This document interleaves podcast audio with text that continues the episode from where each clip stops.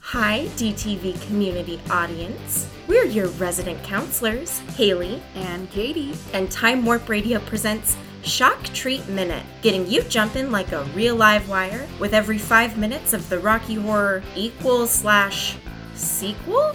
We give shock treatment a time warp radio style dissection and dissemination by breaking down the film into five minute chunks.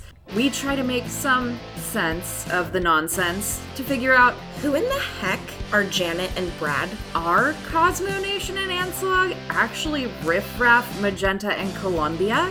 And what is DTV and why is it controlled by the mysterious man in the billboard? Is this really the sequel to Rocky Horror? We just gotta keep going to find out. And don't forget, On Wednesdays, we watch Shocky. Bye. Bye.